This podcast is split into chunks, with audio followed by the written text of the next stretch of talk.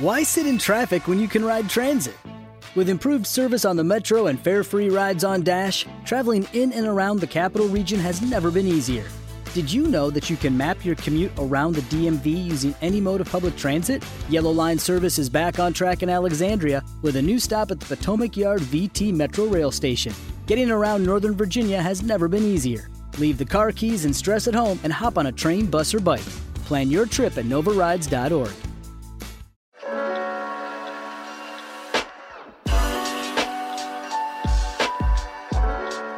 today's episode, I'm joined by Luce Grover.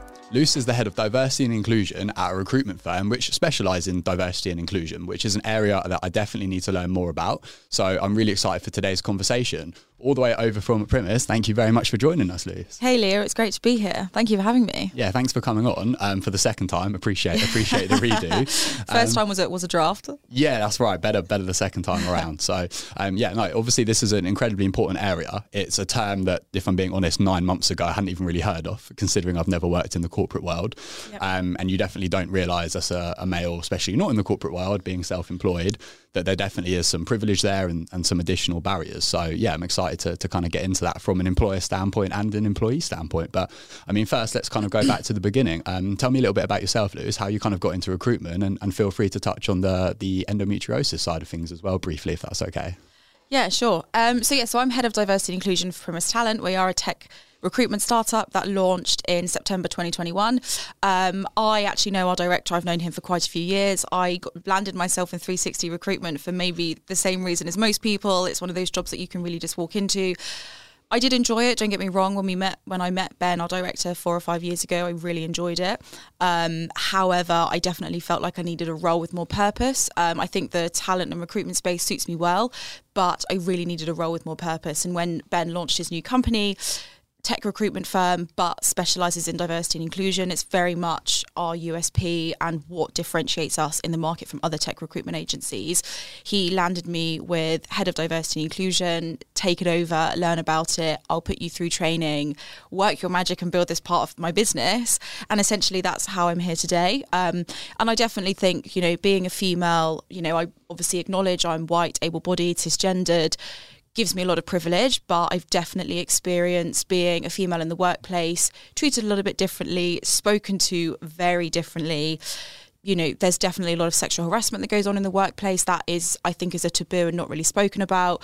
Um, and I suffer from endometriosis, um, which obviously we're going to be speaking about today. So I think that I've definitely experienced a few things in life that maybe has given diversity inclusion a more important standpoint in my life than if I hadn't gone through them. So essentially, that's why I'm here today and why I suppose we have met uh, through the magic of social media. Yeah, yeah, exactly. Good old LinkedIn. I didn't even yeah. use that a year ago, so it's a, platform. But to be I'm, fair, I'm I wasn't using it that much two years ago either. So yeah, awesome. So yeah, little new world for us all there. Um, but I mean, in, in terms of right, what is this diversity and inclusion thing? Like, obviously, it's kind of self-explanatory in a way, um, but tell me a little bit about what that actually looks like in a in a business.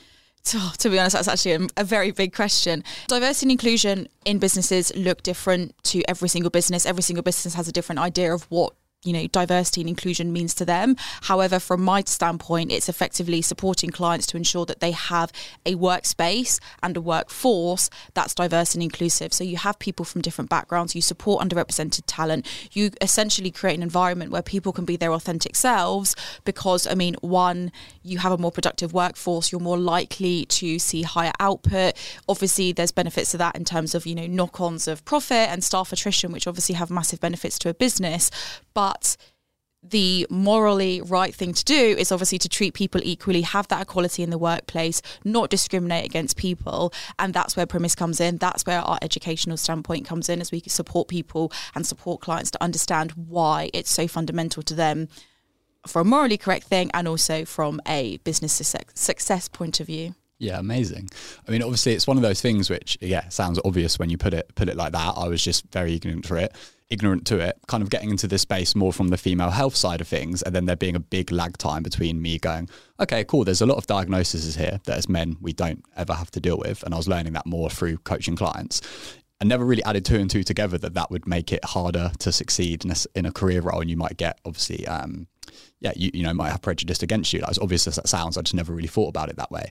So obviously, this is a, an incredibly important area. I don't really feel like there's that many almost like mainstream conversations happening about it. Like, what what do you feel like? Is is this something that's being spoke about enough, or or where are we at in terms of like progression with this space in the corporate world?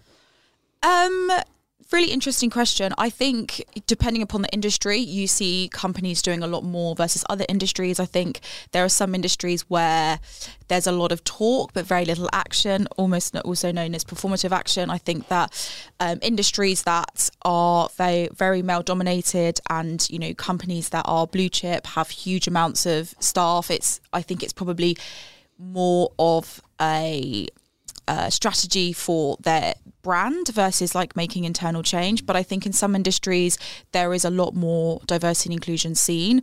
I don't want to make quote like quote stats on different industries because I'm not off the top of my head. I'm not 100% sure, but you know there are very male dominated industries that you know finance, insurance that you know have massive pay gaps in both their salaries and their bonuses, which I'm sure when you go inside into these industries on in a day to day life, there's a huge amount of bias and discrimination that takes place between just you know gender, but also I'm sure you know with other minority groups as well. So I really think it's dependent upon industry. Some industries are making you know fantastic change, and some industries aren't. Um, and I suppose it's only time will tell really how long it will take you know for things to start to to start to settle. Yeah, 136 years was a statistic I saw for gender equality. Yeah, last last yeah. night. I don't know if you've heard heard that one. Yeah, I um I think a few years ago they thought it was like going to be like 85 years, and unfortunately this, the years seem to be growing. And I'm sure it's nothing that we're going to see in our lifetime.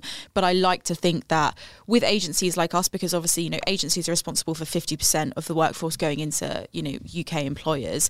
If you have enough agencies like ourselves that really see the value in taking a underrepresented talent and or bringing females into the tech world and pushing them and supporting them to get into these roles, we can start to make a change. But unfortunately, there aren't many uh, t- uh, agencies out there that support that. Also, for the record, you obviously have to have your client has to be reciprocating and want to bring in diverse talent. You know, a recruitment agency can only do so much, but we can educate, right? Yeah, no, exactly. So if like, I know the stats now, as of kind of the last year or so, that there is loads of ways of looking at this, which shows that obviously more diversity and inclusion in the business is better all round.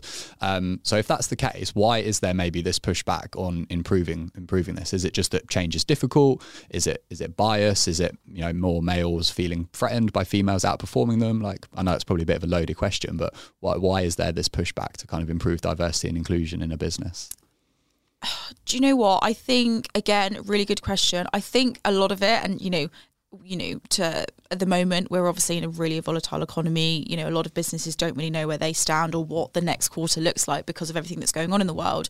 And I think that a lot of companies see diversity and inclusion as something that potentially right now it's going to cost their business money, and so therefore they're putting it to the back. You know, the the back of the list and and they don't want to consider investing time and money into it because at the moment their first you know their first thought is how do we keep afloat how do we you know continue to make money i think as well potentially if I'm honest, actually, I think budget is probably the biggest thing. Businesses don't want to spend money on it. Um, sometimes it's really hard to quantify. You know, if you invest, let's say, I'm going to take a random figure of twenty thousand pounds into, you know, consulting or training, how do you necessarily quantify that? There are obviously ways of quantifying it, and we do do that at Primis, but there are also 20, you could spend £20,000 on something else and you could get a really different tangible result. And I personally believe that, you know, if you're the person at the top who is, you know, obviously really successful and is the person making these decisions, where do you put your investment? Yeah. So I imagine if, if obviously if that's what you're saying, that's probably the biggest sales objection you get when you're trying to do the job. Oh, budget is number one, and I think the biggest thing that really irritates me, and like someone I've done training with quite a lot, a lady called Joe, she's fantastic. Um, she one of the things that she said to me when we first started working together was a company will spend thirty thousand pounds on a Christmas party, but won't spend two thousand pounds on you know unconscious bias training, which could which could revolutionise the way in which they work and they do their recruitment process. And I think that she's like really hit the nail on the head. You know, I think that businesses are so quick to be like, oh gosh, Christmas party, let's have the most lavish place and take the company Amex and just do whatever, which is amazing, right? And you know, your employees really.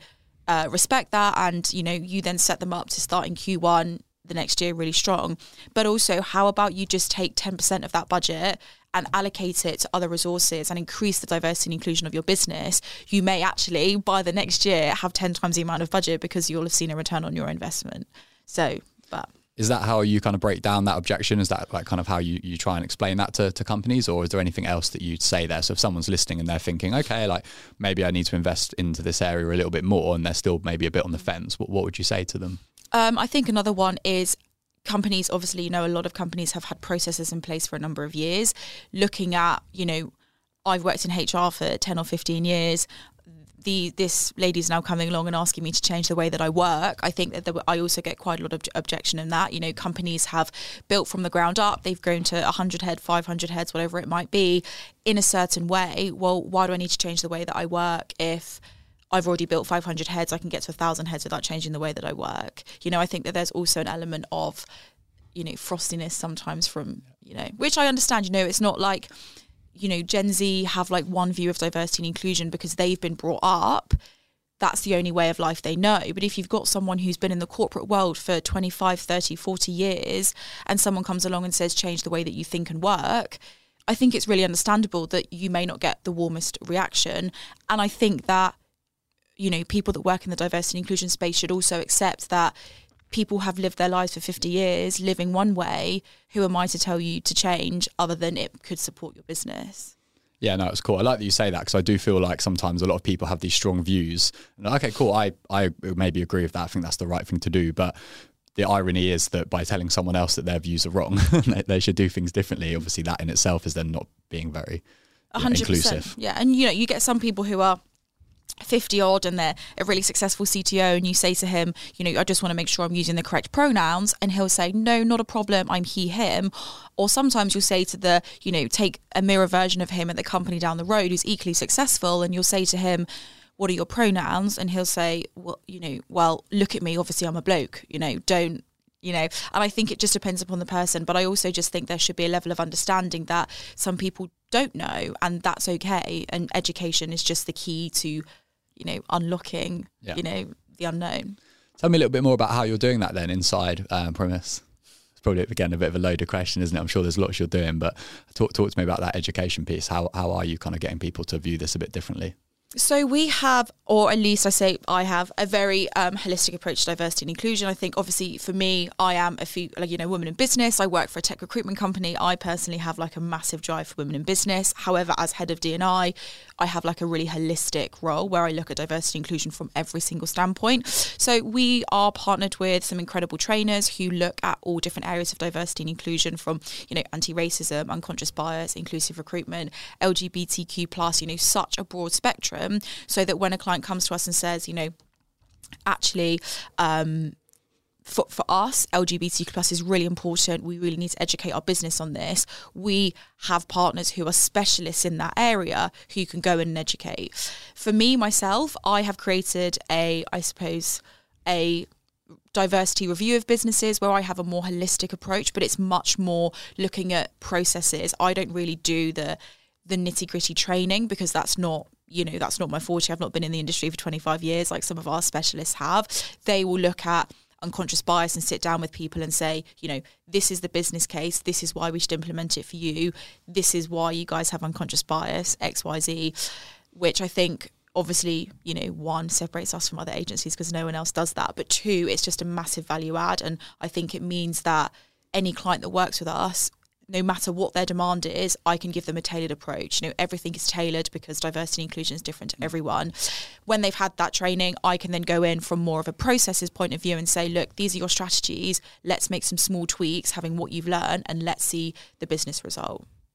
Yeah, that's so cool. I love that. I look forward yeah. to seeing it more more in action when hopefully we're yeah. working together in We've some got capacities. some um, really exciting clients coming on board, like really big names. Obviously, I can't until you know contracts are signed. I'm not yeah. going to say the names, but it will be. You know, we're in partnership with them on a point of that we will be we're partnering with them so well that we're going to be advertising who the brand is. It's not like, you know, a lot of recruitment agencies are like, I'm hiring for this role, but I'm not going to tell you who the client is. We're literally going to have Primis X these massive companies, we're partnering with them because they want diverse talent. Like these companies are like global scale, trying to make change, and that's you know it's taken years to build. We're finally getting there. So fingers crossed. When those contracts signed, you'll probably be able to hear me scream all the way from wherever you are. uh, yeah, I love that. No, I can see how passionate you are about that. So Yeah. yeah, something that again was pretty ignorant to up until the last kind of year or so. So I'm really excited to see how that that plays out. Yeah. Um, I feel like that was a really great explanation on kind of what diversity and inclusion is, why it's you know morally and profitable for businesses. Yeah. Um, but tell me a little bit more about kind of your side of things and your experience of that. Then, if that's okay. So obviously you've mentioned that you maybe have um, experienced some slightly different, you know, um, situations in the workplace, and, and maybe had some prejudice against your your, your diagnosis. So, um, yeah, let's get into that a little bit, if that's okay. Yeah, sure, go for it. Um, I mean, I suppose for most of most of my life, I think I was, especially when I first entered the corporate world, I definitely think that um, from an endometriosis point of view, quite fortunately, it, my symptoms became slightly more aggressive than like later on in life. Um, but at first, I definitely felt like I was discriminated against as a female in the workplace. Like I know that there was there's been gender pay gaps that I've been part of. I was spoken to very differently. I definitely felt like I had times where I'd go to work in quite a lot of pain, but you can't show that you're in pain because you're in this like extreme environment and pain is equates to weakness so you just kind of put on a brave face. And i think the benefit of you know the diversity and inclusion space and especially working for a business that really values females and really values making a change is that actually i can say to someone i'm actually having a really bad day i need to work from home. I'm still going to sit on my laptop but like you know i am experiencing you know a bad day of endometriosis. I need to i need to be at home which i think has both definitely revolutionized the way in which I can work as a female in business. And, you know, I hopefully maybe from this podcast and all the work that you do, you know, more females will have the same opportunity. Yeah, amazing. Was it? Is it Ben? Ben, Yeah, yes. Shout out Ben. yeah, shout out Ben if you're listening to this, Broughton. I mean, feel free to, to Bigging you up. feel free to touch on that a little bit because I think there's a lot of you know I've got like a lot of I've worked with three four hundred male clients over the years. And, you know, a lot of them are in leadership roles or own the business. Mm. They're not bad people, you know. They're great people. I spend you know three hours a week with them on maybe on average. You you get a pretty good read for someone. I've had some of my clients eight years, so it's not that they're not great people. That you know are good family men. They they've got wives, they've got daughters. So it does kind of come down to to ignorance, really. So you know, what would you say to that guy that's maybe thinking, okay, this Ben guy sounds great. Um, you know, he, he he seems to have the right internal company culture. How can people maybe move towards recreating that for themselves in their business? I mean, I think a lot of it, and this is obviously my own personal standpoint. Other people may have different views to me, which I'm, you know, I'm really, you know, I'm here for. But I think for me, it's that, you know, when I first started working for Ben, I obviously it wasn't, you know, him and I went for a drink, drink at the Ned, as one does, and um, I didn't necessarily identify as someone who had endometriosis. In fact, I didn't, I didn't say anything, but I remember so well. I hadn't had my diagnosis at this point, and he said to me you know, we're going to have one day a week where everyone comes to the office. Other than that, the business can do what they want. They can work from home. They can be in the office. They can sit on the roof and drink rosé as long as they're working. I literally don't, I, you know, I don't care. Go to a I gym. see how he sold you. Yeah, he's You're like, drink well, rose and work. I'm I was in. like, well, where's my contract?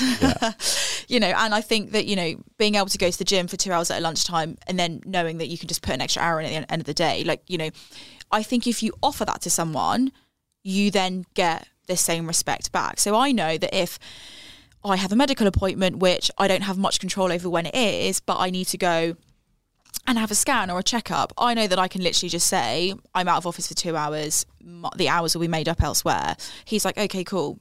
You know, don't even bother telling me, just just go.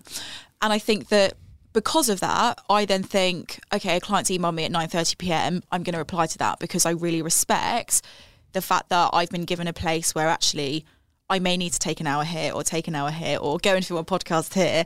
So therefore I give the time back. And I think that it's not like it's written in my contract to say you take 10 minutes to have a phone call with your doctor, give me 10 minutes back. I think it's just he's created a space where he knows that I might need to work from home one day, but it just means that I'll be in the office the next day and it doesn't it doesn't make a difference to how I perform, you know. Yeah, I love that so much. That right there is literally why I've only ever really been self-employed. The whole like needing to Yeah. ask permission to like do a 10 minute phone call with someone that needs to be called during Yeah. work hours because that's only when they're open. That was that for me is literally the reason why I was like, yeah, I can't be an employee. Yeah. So yeah, I- that's I- great. I think a lot of the time as well, it comes down to respect. So, like, I report into our head of people. She's fantastic and she's super supportive, you know, and especially as well, like having a female manager when I obviously have endometriosis is far easier to speak to than a female. Out of courtesy, I'll be like, oh, just by the way, I'm going to start at 11 today because I'm going to do a gym class. Or by the way, I'm starting at 11 today, I have a doctor's appointment. Out of courtesy, I will, I, I will obviously let her know because I don't because I feel like it's the right thing to do. But at no point would it ever be an issue if I need to, you know, if I have something with my endometriosis, I can go and do it. But then the hours are just made up elsewhere. And I think that that's, you know, having that trust is what allows Primis to perform the way that it does, you know, Ben to have a workforce that respects him and, you know, vice versa, essentially. Yeah, amazing. Tell tell me a little bit about the the diagnosis, not obviously in terms of like what it is, but just a little bit in terms of your journey, if that's okay. Like how long did it take you to get the diagnosis and and maybe any kind of actionable strategies in terms yeah. of managing that around work. So for any any listeners that are like, okay, I do have this diagnosis. It might not be endometriosis, as that's maybe only one in 10 women, but it might be something else that, that affects them. And they're like, okay, I still want to progress in my career and, and have a job which is meaningful and impactful, you know, like yourself um, you know, how can they kind of achieve both? Um, yeah, I mean, actually, to be fair, my story is a little bit different than some than some women's, um, and I actually, you know, coincidentally, coincidentally, was um, out at the weekend with a few friends, and I was, you know, met these girls, and we were talking about, you know, female-related health problems, and we were talking about en- night out. as as girls do when they've had a glass of wine. Yeah. We talk about endometriosis, and I said, I was like, oh yeah, I've got stage four endometriosis, etc., etc., and you know, the girls all turned around and just said to me, you know, how do you have a diagnosis? And women can't get diagnosis, etc. My symptoms probably started around the start of lockdown. I think I had a lot of stress in my life, a lot of grief that was going on that exacerbated my, my symptoms. And, you know, quite quickly, my periods became totally unbearable, couldn't get out of bed, you know, couldn't stomach any food. And because we were essentially in lockdown, there was no doctor's appointments. I left it, I left it, I left it when I tried to go to the doctors, I literally got met with, it's normal. You're telling me you go to bed for three days in the month. All right. Okay, cool. That's quite nice for you, isn't it? I got such, you know, abrupt, don't really care responses when I'm there thinking, you know, seven days a week I get up at 5.30, go to the gym, walk the dog, run 10K, do a half marathon and then go on a night out. You know, that's the kind of person that I am and then all of a sudden like clockwork i just i can't get out of bed and like no one was listening to me and then uh, a couple of years ago, my mum got diagnosed with ovarian cancer. Um, and at that point, I thought, okay, you know, at least it's in the same, you know, I'm not saying I have ovarian cancer, which, you know, I, I don't, but at least because she's my biological mother, they, they might listen to me. Anyway, I called them one morning and just said, look, my mum's been diagnosed with ovarian cancer. She's got stage three ovarian cancer, spread into her fallopian tubes. I have trying to bring te- trying to tell you that I have issues with my periods. Will you listen to me? And they were like, Yeah, we'll see. We'll see you. Can you come down at 1.30? And it took for literally my mum at the time. They told her it was terminal to be diagnosed with terminal cancer for me to get a diagnosis, and they literally took me in within two weeks. Were like, and then I got my results like two weeks later. They're like, Yep, you have stage four endometriosis, and to be honest, without that, I probably still wouldn't have a diagnosis. I probably wouldn't know what's going on. Um, so I actually got a diagnosis in about six months of me begging the doctors, but about probably two or three years of symptoms. Um, but I only got it because of my mum, which, by the way, for the record, not putting it down on it, she has now got the all clear and made a yeah, and made yeah, a you know an incredible turnaround. But you know, that's what I had to go through to get a diagnosis, and I think it's so frightening for women that potentially their mother I mean my mum actually didn't have endometriosis growing up at all. She had never had any problems with her periods. But if you aren't in that boat, you know, how does a lady or a woman, sorry, go and get a diagnosis because you're literally just told there's, there's nothing wrong with you? Well, mm, maybe there is.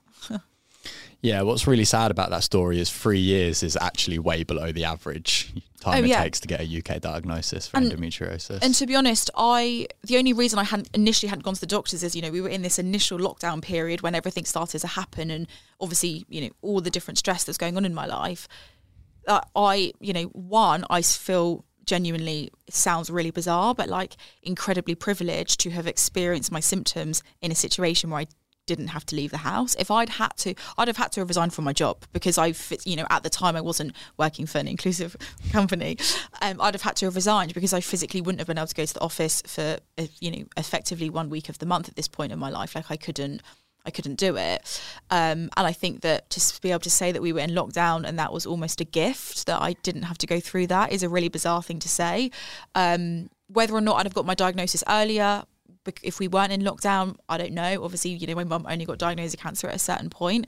Um, I don't know. We were at an endometriosis awareness event the other day, and the woman that was running the event, um, it took her, I think, six or seven years for her diagnosis, which is still below the UK average. Yeah. Um, what was crazy about hers was she had a degree in biomedical science, and she'd never heard of endometriosis until she was diagnosed with it. So, whilst there's never an excuse for like obviously how the doctors were speaking to you, that that's just ridiculous. Yeah. Um, there is unfortunately just a, a, a, massive gap in education when it comes to women specific health issues. And it's Yeah. like they're not taught in medical school. Okay, albeit she wasn't uh, technically trying to be a doctor, but you just would have assumed that she would have at least heard of this diagnosis, especially since she was experiencing this pain the whole time that she was Yeah. in university. She had these symptoms. Like, how did no one just put two and two together and, and say maybe it's maybe it's endo? It is quite mind blowing that there's such a big research gap on female health. I mean, I feel like I'm, you know, probably like super in tune with like the, you know, the the like human body and my body, and I feel like you know I'm massively impacted physically by stress, and so I feel like I've got like a very in tune, holistic approach to to to my body, and I genuinely had had no idea what endometriosis was, and I remember googling one of my symptoms, um, and it said, you know, the NHS website was like basically had said that there's something called endometriosis. And I remember ringing my mum and was like, you know, I've been experiencing X, Y, and Z. Apparently, it can be something called endometriosis. And she was like, What's endometriosis? And again, you know, a woman who's really in tune with her own self, but also hasn't had, you know, struggles with her periods at any point in her life, had never heard of it. And when I meet women and say, or I meet girls and I'm like, oh, I suffer from endometriosis. And so many times I get met with, what's that? One, I'm like, that is a, such a privilege to not have to worry about it and just go through life of just having a period and that being it and like off you go. But two, there's just so many people that don't know what it is and they, they just think, it's normal. Like I, some of my friends get really bad periods. They throw up. They can't function. They end up in A and E. And I sit there and I'm like, you need to go to the doctors. Like you need to push for a diagnosis because this is not right. And they're like, no, there it couldn't. I couldn't possibly have endometriosis, which by the way was also my headspace. I was like, you're fit and healthy. You don't have anything wrong with you. Um, I also think that's probably ignorance is bliss, but I definitely just think there's a massive gap in gender health data between obviously men and women um, and also women i think put up with a lot you know it, ultimately i think women put up with a lot and they just think it's normal and they just go through life and it just is what it is Yeah. To put a little bit of a positive spin on that, there is a, I think it's the um, Cambridge and Oxford are collaborating on basically creating a, a special MRI to diagnose endo that's without amazing needing, yeah, without needing the surgery. Because that's obviously the biggest issue when it comes to diagnosing endometriosis. It's just very hard to do. Um, Yeah. So yeah, it's not all doom and gloom for the future of for the future of endo. No, and I think that you know, I think the more it gets spoken about, and you know, I definitely think in the past couple of years, especially as you know, social media is evolving, and you know, inclusion is becoming much more of a thing because inclusion is so broad, right? It can be gender, race, ethnicity, but it can also be disabilities and mental health and health-related issues. And endometriosis just happens to be one of millions of health-related issues that you know men and women can both suffer from.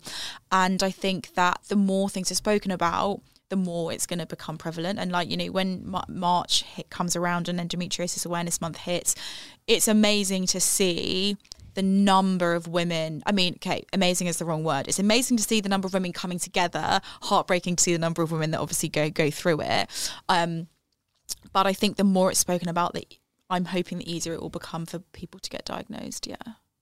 Yeah, I hope so too. I feel like um, it's sad that to, to give a little bit of context to this, anyone listening, the ratio of people with it that don't have a diagnosis versus with it, and this is obviously just my own anecdotal experience, so it's quite limited. But I've had one female client in nearly nine years of coaching tell me I've got endometriosis, literally one. I've had five female clients with all the symptoms that I'm like, yeah, this isn't normal. Please, like, this is what you say to your doctor. This is how you speak to them. These are some other areas that could be impacted by endo, or vice versa, might be part of the reason why you're experiencing endo. So now we look at the bigger picture of kind of the gut and the immune system. Like, you've also got these symptoms over here, you've got these risk factors over here. This is how you piece it together and explain to your doctor. I've had four or five female clients get diagnosed with endometriosis as a result of me looking at their like their their health forms. Yeah, Um, so one had an endometriosis diagnosis, and there's been four or five which have gone and got one as a result of like finally kind of knowing what to say to their doctor and being able to push for it. That's a really strange ratio. It's the wrong way around. So Yeah, I no, I would agree, and I also think as well. I mean, I know for myself, I think that there's quite a lot of endometriosis symptoms that I don't think women are aware of or that are spoken about, like brain fog, because um, you know you can get end- endometriosis in rare cases can grow in other parts of the body, like quite far away from your womb uterus, yeah. right? Which actually is what has happened to to me, and I think a lot of my symptoms for the past few years, I would never correlate or think.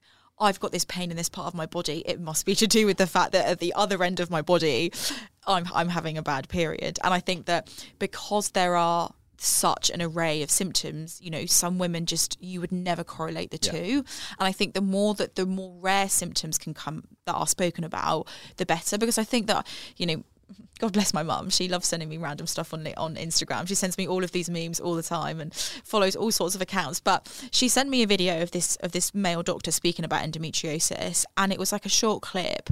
And I see this all over social media, and it's like the two symptoms of endometriosis one, pain, two, infertility.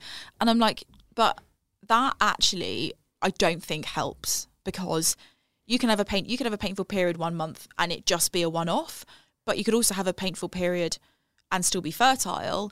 I think that, that there is just no correlation between the two. You can also you know? have pain. You can also have pain away from away from your period. Like, yeah, the, the rising estrogen might might flare that up, but there's yeah. not necessarily directly a correlation to the time of the month. Yeah, and I think that, that, I see so much of that out there, and I think that I really strongly disagree with it because. And when my mum sent it to me, I was like, "Don't send me stuff like that." One, I don't want to see it because I don't want to. I don't want to go down the the route of like potential infertility. But two, I just think if you're going to speak about it online, especially as a doctor in hyphenated commas, um, at, at least you know at least get it right. give get it right. Yeah you know if you are going to say there's pain at least break it down. You know the pain could be anywhere right? Or i suppose obviously it's more likely to be around your your womb but it can be in other places yeah, I mean things like IBD, um, kidney bladder issues are often misdiagnosed as endo. So yeah, there can be a variety of places where, and as you said, like often those those symptoms can manifest in, in other areas. If you yeah. look at endo as more of like an almost an autoimmune issue rather than a hormonal one, then that immune system being chronically upregulated can manifest into a wide a wide variety of symptoms. So yeah, saying that the two symptoms are this is definitely not helpful because people go, oh well, I don't have endo then because their yeah. symptoms might be completely different. 100%. So yeah, it's um, I wish I had something more positive to say on that whole. the problem no, is I right, just I go, saw it. I, I, especially during March, right? It's endometriosis awareness month, so everyone's talking about it, which I, yeah. I love the fact it's being spoken about and like kudos to you know this doctor in hyphenated commas for speaking about it I just think it's really tough because, you know, infertility for a female is obviously a very touchy subject. Um, and I think that just labeling endometriosis as equals infertile does is not conducive to supporting women going through the process or for women finding out if they have endometriosis or not. Yeah, no, I completely agree. Um, which is part of the problem with the whole medical system, as amazing as the NHS is, is obviously you go to the specialist in that area. So I was diagnosed with trigeminal neuralgia you go to a neurologist.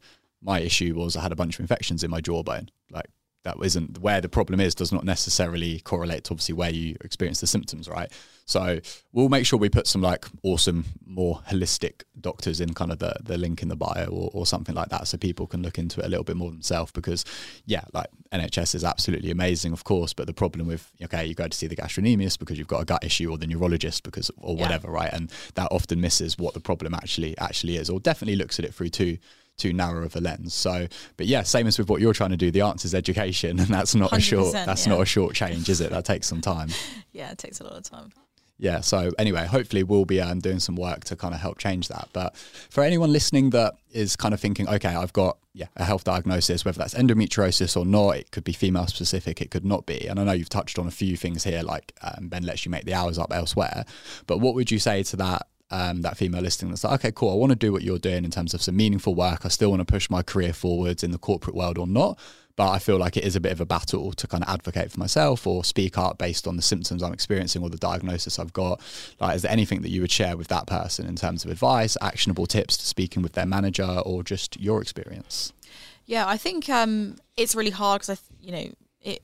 I, I think that women grin, grin and bear so much and put on such a brave face and for all sorts of reasons to do with like female health related issues. Um, and I think that the biggest thing for me is, you know, if I, this is my own personal experience. Obviously, you know, every manager is very different. You could get a no, bugger off, you're not you're not getting that, or you could get a really warm response to this.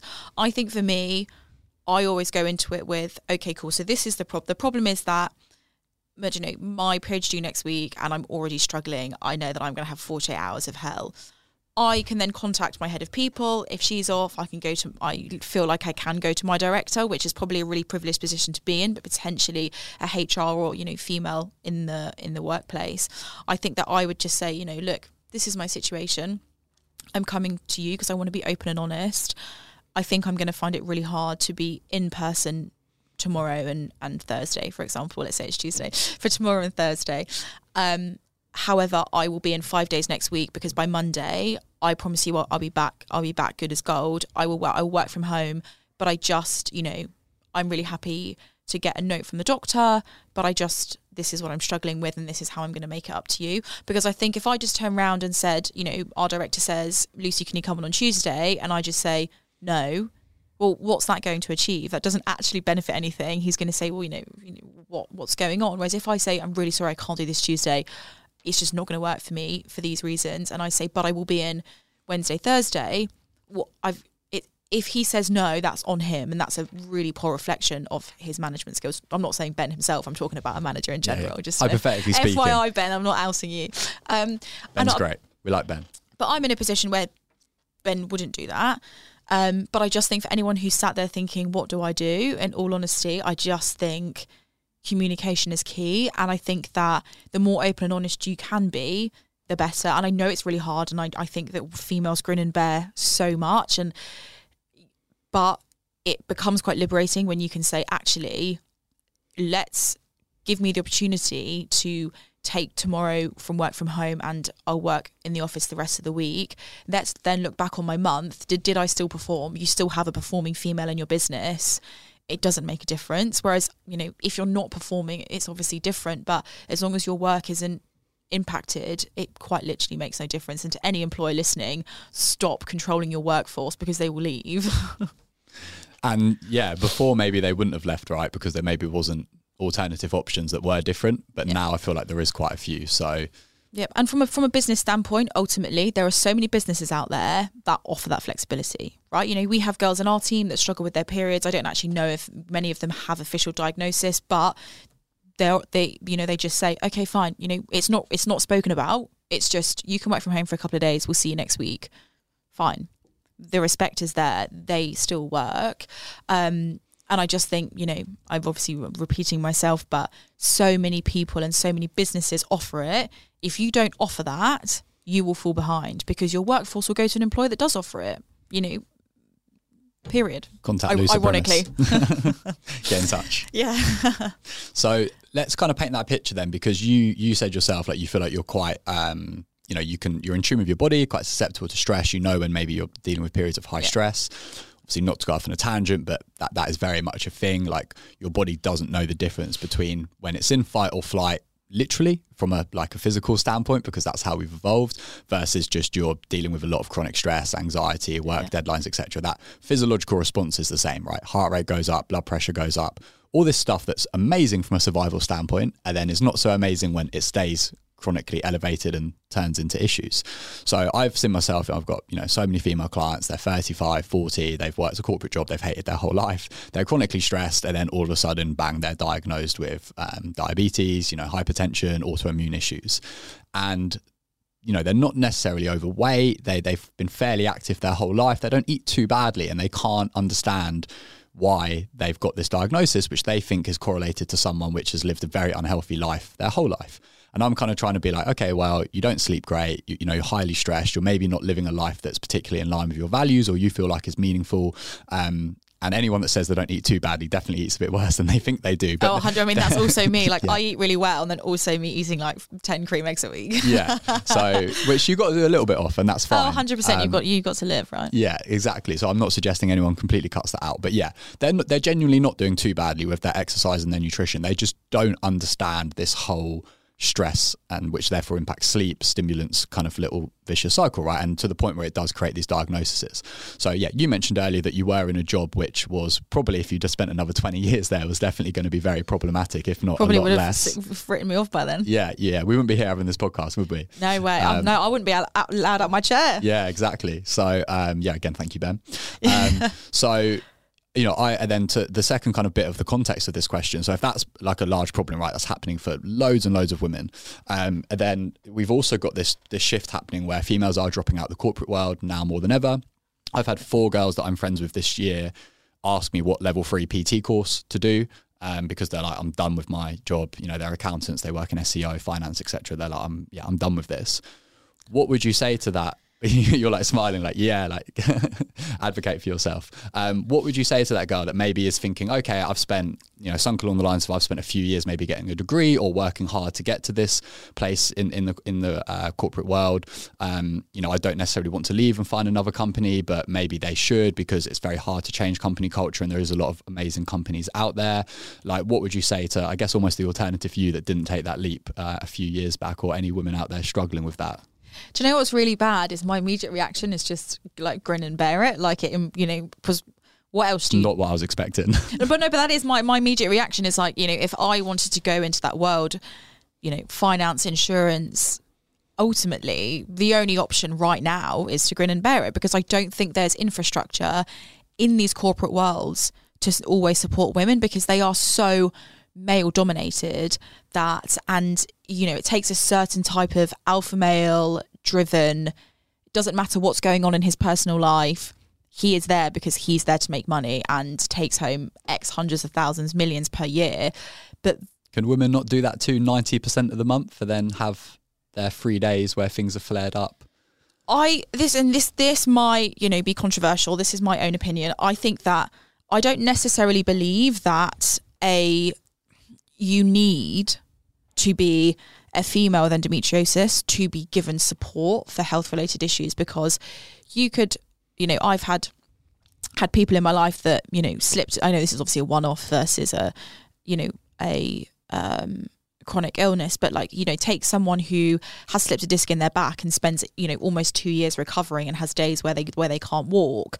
I think that there should be, you know, almost a legal standpoint for businesses that if you have these health related issues male female endometriosis i'm using slip disc because i'm not a very like medical medically savvy person that you should be able to have support because I think that if you turn around and say, well, I'm a female and I have bad periods, I'm taking three days off a month and you have to go to work, even though you have you also have a you're you're also dealing with health related issues.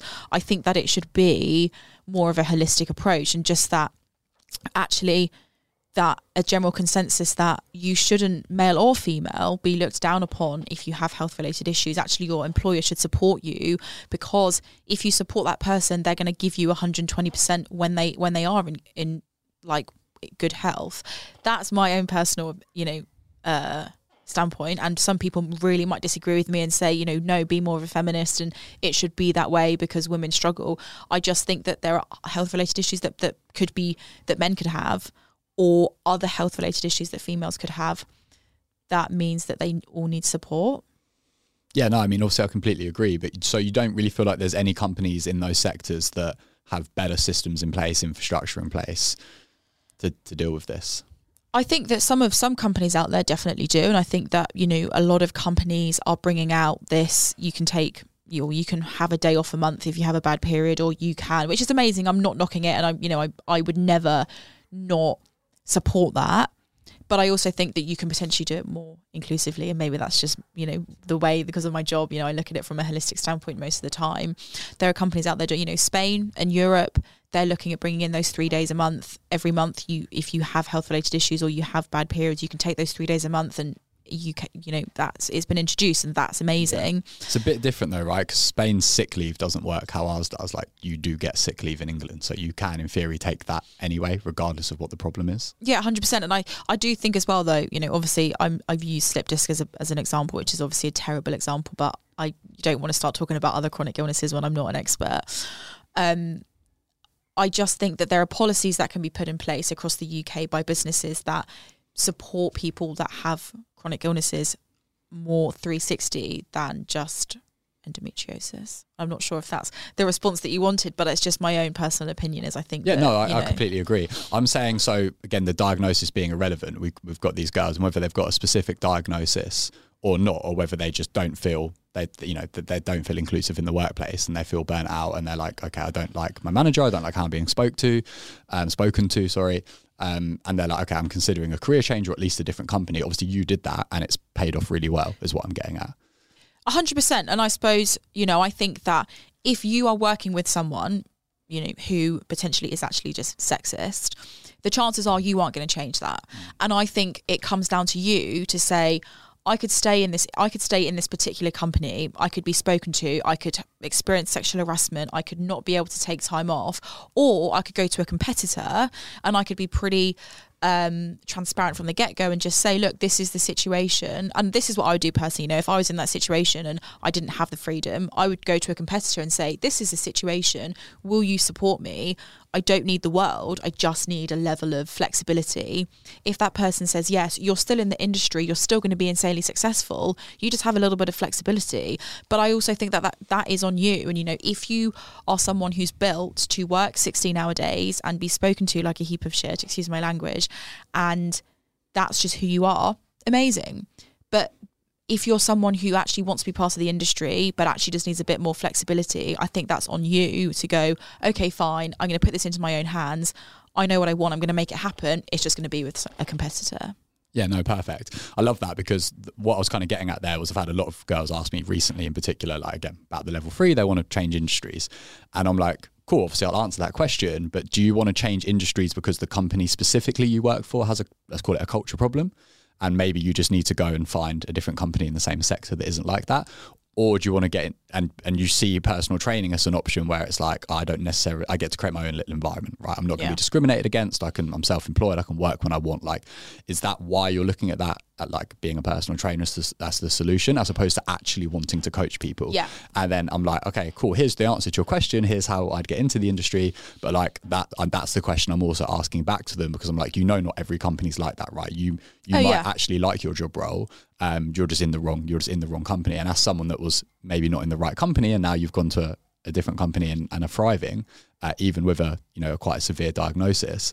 Um, that's just what I wanted to kind of kind of get at to help those Yeah. girls advocate for like, okay, maybe I don't need to change everything here. Maybe I, there are other com- there are other options out there for me in the same industry. Hundred percent, and like you know, we I'm not going to mention company names because you know I'm not here to oust anyone, but we have girls that have joined our business that literally were told by their ex male CEOs, CTOs, whatever they want to call themselves, um, that if they got pregnant they would be fired, and you know, so they took it on upon themselves to say, you know, I actually want to be in this industry. I like recruitment. You know, the girls in our business absolutely smash it.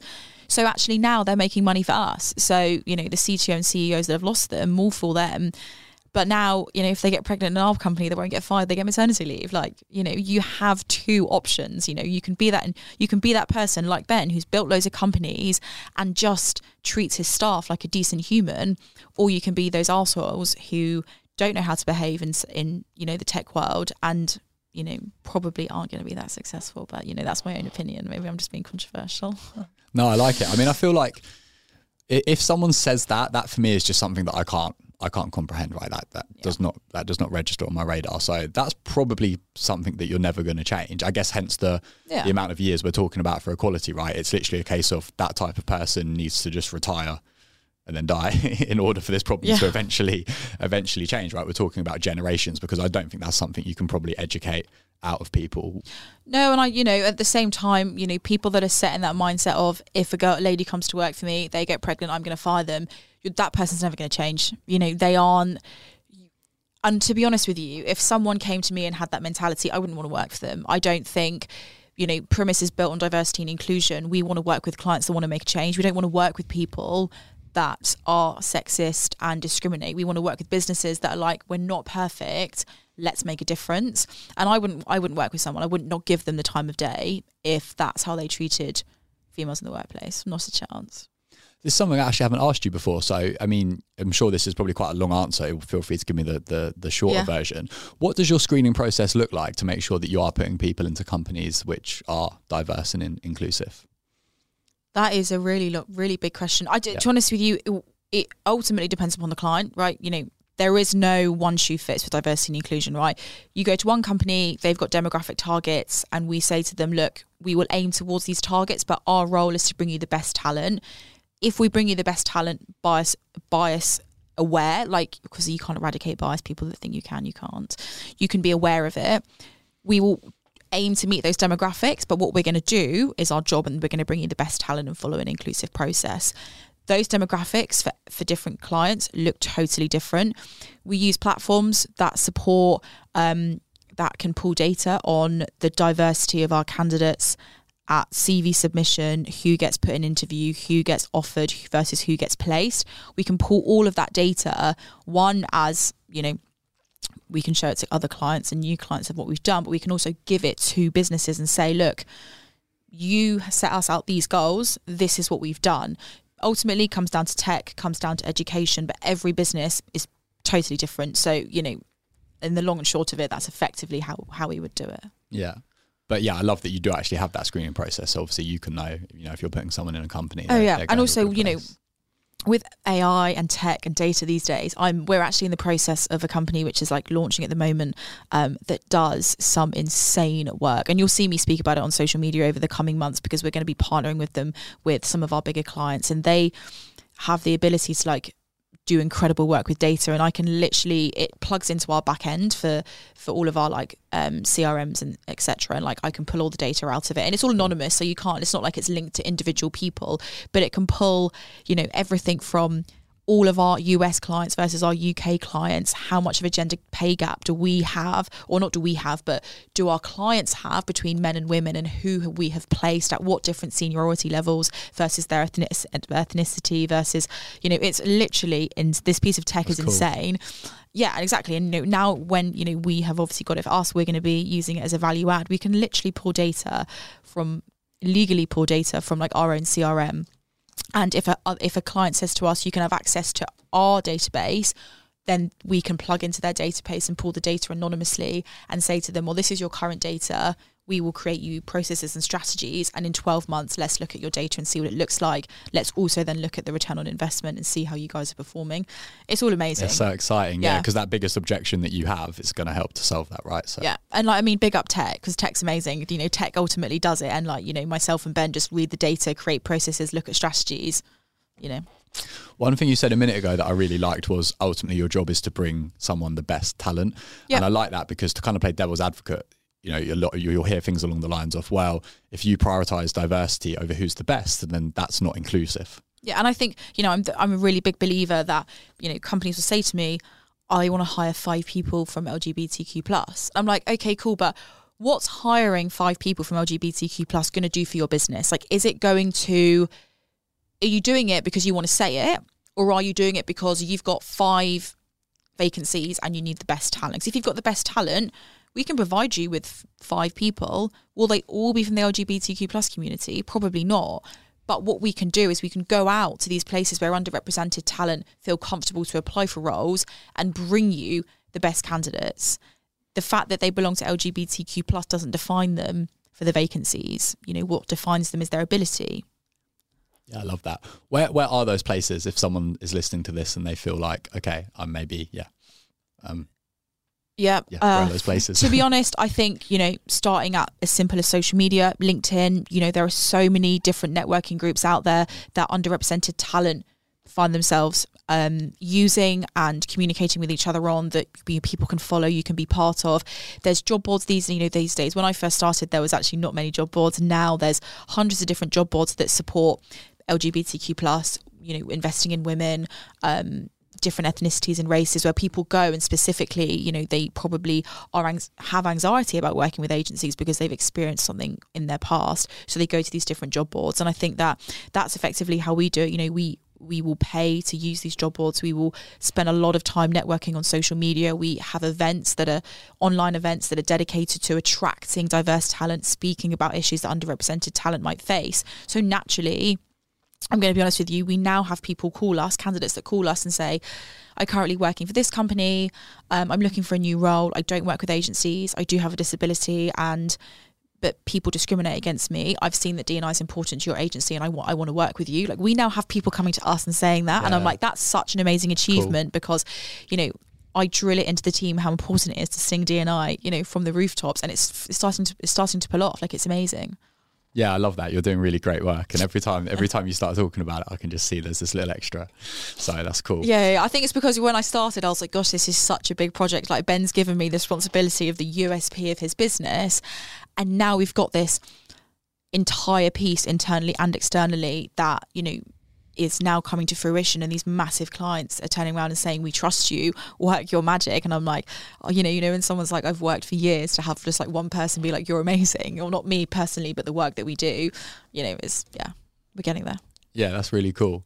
So if someone would like to get in touch with with you um, regarding yeah career stuff and uh, and they go okay yeah I, I want to potentially get a new role or, or just have a chat with you about what that process looks like um, feel free to share a little bit more about yeah how Primis works what those processes look like how they can get in touch and, and what offerings you have Yeah, for sure. So we go by the name Primis Talent. You can Google us, find us. Um, we've actually got a new website launching next week, which I can say that because by the time this is released, the website will be launched. And if it's not, then I'm really sorry, Ben.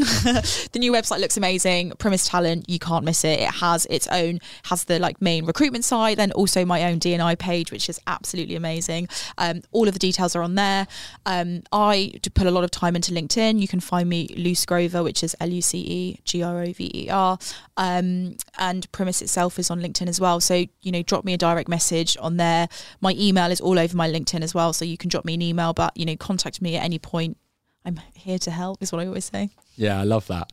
Um, and unlike a lot of people that, that say that, like you genuinely are, hence where, you know, your messages to us, reply and helping us with things. So Yeah, yeah, yeah. for anyone listening that goes, yeah, hear that all the time, like Luce genuinely is very interested in helping. So feel free to get Yeah, in touch. I mean. UK and US hours. I get a lot of people in the US email me or LinkedIn me at like two a.m. and I'm there. Like like, sometimes I wake up and I'm like, oh, this geezer wants wants a meeting, but it's two a.m. But fine, I'll answer it because I just suppose it's in my nature. But yeah, Mm, well, yeah, that's a different conversation regarding boundaries and your health. But anyway, we'll uh, we'll have that we'll have that off the podcast. um, is have you got any final thoughts, um, Luce? What, what you know, anything that you'd say to kind of yeah, the the woman listening that's maybe thinking, okay, I need to make that that career change, and maybe they just need to advocate a little bit and and and make that jump. Um, what would you say to her? for me, I think that the one of the biggest things is that you know one what have you got to lose? I think that you know you know what you i think it's it's a really tough message but also a loving message. It's like you know where you want to be and the only person who can make that happen is you you know. If I want to be insanely successful, then I can be the person to make that happen. And I think sometimes tough love is that, you know, you might have horrendous endometriosis, but you have to find a way in which you can position yourself in the corporate world and balance your health and a successful career. You can do both. I've seen women do it. I, I'm hopefully going to be that person in, you know, 10 or 15 years' time. And I just think in a year's time, you will look back and think, I was I'm actually really proud of that person I was a year ago, even though you think that you're not doing well. And I think that if you can just remember that in a year's time, you will have it more figured out. Just just keep going. And I want to say grin and bear it, but like just grin and bear it, but also take action at the same time.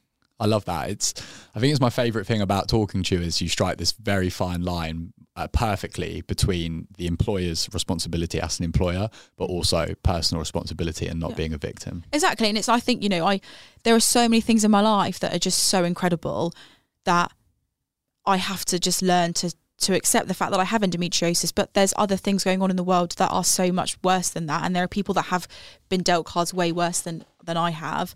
And, you know, using my privilege to support other women and, you know, if there is a woman here who feels like they have no one to talk to, you can message me because I've been that person who just thinks, How on earth am I gonna go to work tomorrow when I can barely get out of bed today? And I just think, you know, it's on it is on you and it is tough love. You know, you know, shit happens is horrendous. I don't want to swear, but it is it is life. You know, it throws you curveballs. Yeah, it does, unfortunately. And when they when they are thrown, um, people like you are here to, to put the them. work into yeah support through that. Luce, thank you so much for joining us Of course, today. I really you. really appreciate your time and uh, thank you for sharing that message. I'm excited to get this episode out. Yeah, for sure. Thank you so much.